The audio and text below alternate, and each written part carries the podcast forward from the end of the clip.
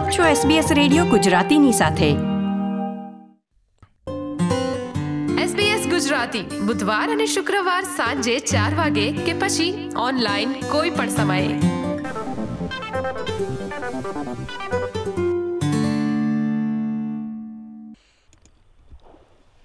છેલ્લા કેટલાક વર્ષોમાં ગુજરાતથી બહાર વિદેશ પ્રવાસ કરવાનું ચલણ ગુજરાતી પરિવારોમાં વધ્યું છે. ગુજરાતીઓ યુરોપ, અમેરિકા અને ઓસ્ટ્રેલિયાને પોતાનું વેકેશન ડેસ્ટિનેશન બનાવે છે. એવો જ એક પરિવાર માર્ચ મહિનામાં ઓસ્ટ્રેલિયા આવ્યો હતો. ટૂંકા ગાળા માટે ઓસ્ટ્રેલિયા આવેલા પરિવારને સ્વપ્નમાં પણ ખ્યાલ નહોતો કે તેમનો આ પ્રવાસ ત્રણ મહિના લાંબો થઈ જશે. કોરોના વાયરસના કારણે ભારતે આંતરરાષ્ટ્રીય ફ્લાઇટ્સ પર પ્રતિબંધ મૂકી દેતા અમદાવાદના જલપાબેનનો પરિવાર હાલમાં ઓસ્ટ્રેલિયામાં જ ફસાઈ ગયો છે. વતન પરત ફરવા માટે જલપાબેન જેવા સેંકડો લોકોએ વિવિધ પ્રયત્નો કર્યા અને સરકારે ખાસ ફ્લાઇટ્સની વ્યવસ્થા પણ કરી છે.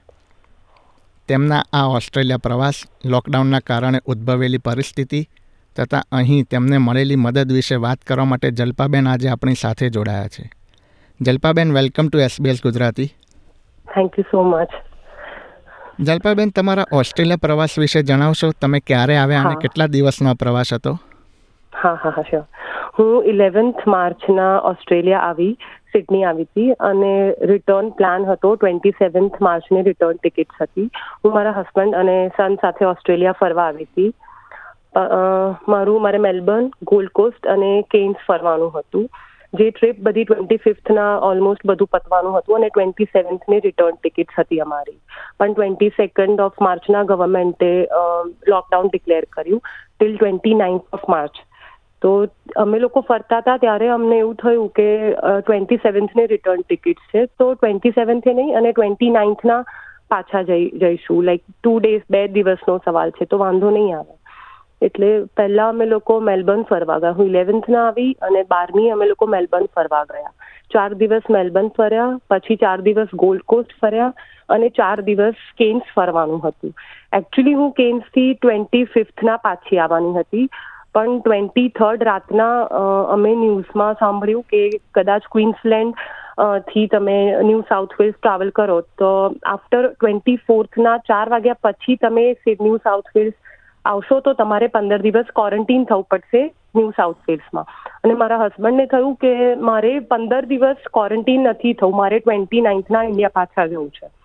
એટલે અમે લોકોએ એ ટિકિટ ટ્વેન્ટી ફિફ્થના રિટર્ન ટિકિટ કેન્સલ કરાવી કિંગ્સ ટુ સિડની અને ટ્વેન્ટી થર્ડ રાતના બાર વાગે અમે ડિસાઈડ કર્યું. રાતના બસ દસ અગિયાર વાગે ન્યૂઝ સાંભળ્યા અને બાર વાગે એવું કર્યું કે આપણે આજે જ ટ્વેન્ટી ફોર્થ મોર્નિંગના જ ટ્રાવેલ કરીએ. એટલે અમે લોકો કેન્સથી પણ ખાસા દોઢ બે કલાકની ડ્રાઈવથી દૂર હતા. અમે લોકો રાતના ચાર વાગે ડ્રાઈવ કરીને કેન્સથી સિડનીની ફ્લાઇટ લીધી અને સાત વાગ્યાની ફ્લાઇટ પકડીને ટ્વેન્ટી ફોર્થના સિડની પાછા આવી ગયા. એટલે એ રાત વોઝ વોઝ ટેરિબલ કારણ કે અમે લોકો રાતના બહુ જ વરસાદ હતો કિન્સમાં અમે લોકો રાતના ગાડી ડ્રાઈવ કરીને સિડની પાછા આવ્યા છે. એમાં બી અમારે ઓલમોસ્ટ અમારા ત્રણ જણનો ખર્ચો થયો ચારસોથી સાડા ચારસો ડોલર ટ્વેન્ટી ફોર્થના અમે લોકો સિડની આવ્યા અને ટ્વેન્ટી ફિફ્થ ટ્વેન્ટી સિક્સના અમે વિચાર્યું કે અમે ટ્વેન્ટી નાઇન્થની ફ્લાઇટ બુક કરીને પાછા જઈશું.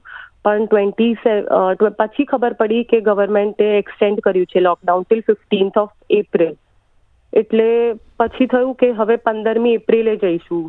પછી આ લોકડાઉન એક્સટેન્ડ થતા થતા ફિફ્ટીન્થ એપ્રિલ, પછી થર્ડ મે અને પછી seventeenth May and now it's thirty first May. એટલે હવે એવું થઈ ગયું કે પહેલા એવું હતું કે ટ્વેન્ટી નાઇન્થ મે અને પછી ફિફ્ટીન્થ મે. એટલે ધીમે ધીમે લોકડાઉન એટલું બધું એક્સટેન્ડ થઈ ગયું કે હવે કોઈ હોપ જ નથી. હવે હવે એવું લાગે છે કોઈ હોપ્સ જ નથી રહ્યા, કે પાછા જવાશે એવું કંઈ. એટલે આપ ઇન્ડિયા જવાના હતા એના બે દિવસ પહેલા જ લોકડાઉન થયું અને ત્યારથી પછી લોકડાઉન લંબાતું જ ગયું. હા એટલે it was only a fifteen day tour અને હવે ઓલમોસ્ટ અઢી મહિના થઈ ગયા છે અમને સિડનીમાં અને હવે ખબર નથી આ આ ક્યારે એન્ડ થશે અને અમે ક્યારે ઇન્ડિયા પાછા જઈ શકીશું. જલ્પાબેન ફ્લાઇટ કેન્સલ થતાં આપને કોઈ રિફંડ કે એવું કશું મળ્યું છે? ના અમા અમને અમારી થાઈ એરવેઝમાં ટિકિટ્સ હતી. પણ એ લોકો કહે છે, તમે મેલ કરો, અમે લોકો રિવર્ટ કરીશું. પણ એ લોકો રિવર્ટ પણ નથી કરતા અને કોઈ રિફંડ પણ નથી આપ્યું. કંઈ જ નથી મળવાનું. આઈ ડોન્ટ થિંક સો એ લોકો રિફંડ કરશે. મેં ઓસ્ટ્રેલિયાની બધી જગ્યાએ હોટેલ બુકિંગ્સ અને એરબીએનબી બુક કરાવ્યું હતું, જે એ બધું મેં જાતે ઓનલાઈન બુક કરાવ્યું હતું. અને ત્યાં જે ફરવાની જગ્યાઓ હતી, એ અમે ત્યાં જઈને જ ડિસાઇડ કરીને પે કરવાના હતા. એટલે એ બધું ફરવાની જગ્યાઓ પ્રી બુક નથી કરાવી. ખાલી હોટેલ્સ અને એરબીએનબી પ્રી બુક કરાવેલું. એટલે એ બધું નોન રિફંડેબલ હતું. એટલે દેર વોઝ નો ક્વેશ્ચન કે એમાં એ લોકો રિફંડ આપે કેવું હતું. જો એ લોકો પહેલેથી જ રિફંડ આપવાના હોત, તો અમે કદાચ આ ટ્રીપ ક્યારે પ્લાન જ ના કરી હોત. ભારતમાં લોકડાઉન થયું ઇન્ટરનેશનલ ફ્લાઇટ્સ પર બેન લાગી ગયો, અને એવામાં તમે સિડનીમાં હતા. તો સિડનીમાં તમને કોણે મદદ કરે? અને હાલમાં તમે કોની સાથે રહો છો? હા, સિડનીમાં મારી કઝિન રહે છે એટલે સિડનીમાં મારી કઝિનના ઘરે રહી રહું છું મારું ફેમિલી અમે બધા અહીંયા જ રહીએ છીએ છેલ્લા અઢી મહિનાથી. એટલે that is a good part કે અમ- અમારે કોઈ એરબીએનબીનું રેન્ટ કે એવું કંઈ પે નથી કરવાનું. And of course like you are just broken you know emotionally mentally and of course financially also પણ બિકોઝ ખાલી પંદર દિવસની ટ્રીપ હતી અને it has extended to two and half months એટલે ઇટ એવરીબડી ઇઝ ડિસ્ટર્બ એટલે હું, મારા હસબન્ડ અને મારો સન ત્રણેય જણા લાઈક ઇમોશનલી એન્ડ મેન્ટલી બહુ જ ડિસ્ટર્બ થઈ ગયા છીએ. એ અમને અમને રાતના ઊંઘ નથી આવતી. અમને, અમારી પાસે ખાલી એક જ ક્વેશ્ચન છે કે અમે પાછા ક્યારે જઈશું? We are just hoping for the best કે અમે ક્યારેક પાછા જઈ શકીશું. દિવસ તો એક એક દિવસ બી નીકળવો હવે ડિફિકલ્ટ થઈ ગયો છે. જલ્પાબેન, આપનો અમદાવાદમાં પણ ફેમિલી છે બિઝનેસ છે, આ ઉપરાંત બાળકના સ્ટડી પર પણ અસર પડી હશે? હા, મારો અમારા મારા ઘરમાં મારા સાસુ સસરા છે અને મારી મારી મમ્મી અને સિસ્ટર પણ છે. મારી mummy my mom is a widow અને મારી સિસ્ટર છે એ શી ઇઝ મેન્ટલી ચેલેન્જ એટલે એ લોકોને બી ઘણું દુઃખ થાય છે. મારા મારા હસબન્ડની ફેક્ટરી પણ ત્યાં ચાલુ થઈ ગઈ છે. એટલે મારા સસરાને ત્યાં બધું મેનેજ કરવું પડે છે. એમના માટે પણ ઇટ ઇઝ વેરી ડિફિકલ્ટ અને ઇવન મારી ફેમિલી માટે પણ બહુ જ ડિફિકલ્ટ થઈ ગયું છે. અમારી હેલ્પ વગર લાઈક સર્વાઈવ કરવું ને બધું. જલ્પાબેન ઓસ્ટ્રેલિયામાં જે ઇન્ડિયન્સ અટવાઈ ગયા છે તેમણે વિવિધ એફર્ટ્સ કર્યા જેમાં વોટ્સએપ ગ્રુપ બનાવ્યો અને એમ્બેસીમાં પણ રજૂઆત કરી. તે વિશે માહિતી આપશો? હા એટલે અમે લોકો જ્યારે સિડની આવ્યા ત્યારે મારા હસબન્ડ કન્ટિન્યુઅસલી ટ્વિટર અને ફેસબુકમાં ફોલો કરતા હતા. ત્યારથી એમને ખબર પડી કે ગ્રુપ બન્યું છે. લેટ્સ ગો બેક હોમ એટલે એ ગ્રુપ એટલું બધું વધી ગયું હતું કે પછી number of people were very much એટલે એ લોકોને સ્ટેટ વાઇઝ ગ્રુપ અલગ કરવું પડ્યું કે ન્યૂ સાઉથ વેલ્સના બે ગ્રુપ થઈ ગયા વિક્ટોરિયાના ગ્રુપ અલગ છે બે ક્વીન્સલેન્ડનું અલગ ગ્રુપ છે. એટલે અમે લોકો let's go back home New South Wales ના ગ્રુપમાં છે. એટલે એ લોકો બી બહુ જ મહેનત કરે છે. બધા એડમિન્સ બહુ જ મહેનત કરે છે કે કોઈ કંઈક ફ્લાઇટ અરેન્જ થાય ગવર્મેન્ટથી પણ, એટલે એ ગ્રુપમાં બી કોઈને કોઈ કોલ્સ નથી, કંઈ જ નથી. આ રેસ્ક્યુ ફ્લાઇટ્સમાં કોઈનું બુકિંગ નથી, કંઈ જ નથી થયું. એટલે ખબર નથી હવે નેક્સ્ટ લાઈક શું થશે. તો ઇન્ડિયન ગવર્મેન્ટે સિડનીથી અમદાવાદની ફ્લાઇટની જાહેરાત કરી છે. એમાં રજિસ્ટ્રેશન કર્યા બાદ તમને કોઈ કોન્ટેક્ટ કરવામાં આવ્યો છે?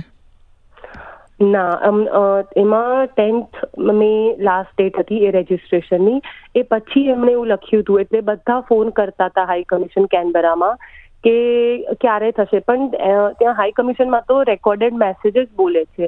High Commission Sydney Melbourne Canberra બધી જગ્યાએ રેકોર્ડેડ મેસેજીસ બોલે છે. અને પછી એ લોકોએ ટ્વીટ પણ કર્યું ઓફિશિયલી કે અમે લોકો જે સિલેક્ટેડ પ્રાયોરિટી લિસ્ટ છે, એ લોકોને મેલ કરીશું અને એર ઇન્ડિયા વાળા એ લોકોને ફોન કરશે. એટલે please you don't call us એટલે એ લોકો સાઈડથી જ મેલ અને ફોન આવવાના હતા. એટલે અમારે કોઈને કોન્ટેક્ટ કરવાનો, કરવાની જગ્યા જ નથી. એ લોકો એવું, બસ એવું જ લખ્યું હતું કે રજીસ્ટ્રેશન કરો અને અમે લોકો તમને મેલ કરીશું. જો તમે પ્રાયોરિટી લિસ્ટમાં હશો તો. અને મેલ ના આવે ઇટ મીન્સ કે you are not in the priority list એટલે હવે એવું હતું કે જ્યારે ગવર્મેન્ટે રિપાર્ટ્રેશન ફ્લાઇટ્સ પ્લાન કરી, ત્યારે we were very much hopeful કે અમારો નંબર લાગી જશે. પણ એ લોકોના પ્રાયોરિટી લિસ્ટમાં આઈ થિંક પ્રેગ્નન્ટ વુમન અને સિનિયર સિટીઝન છે સ્ટાન્ડર્ડ ટુરિસ્ટ પછી આવે છે. એટલે આઈ થિંક આ ટ્વેન્ટી ફિફ્થ ઓફ મેમાં તો અમારો નંબર નથી લાગ્યો.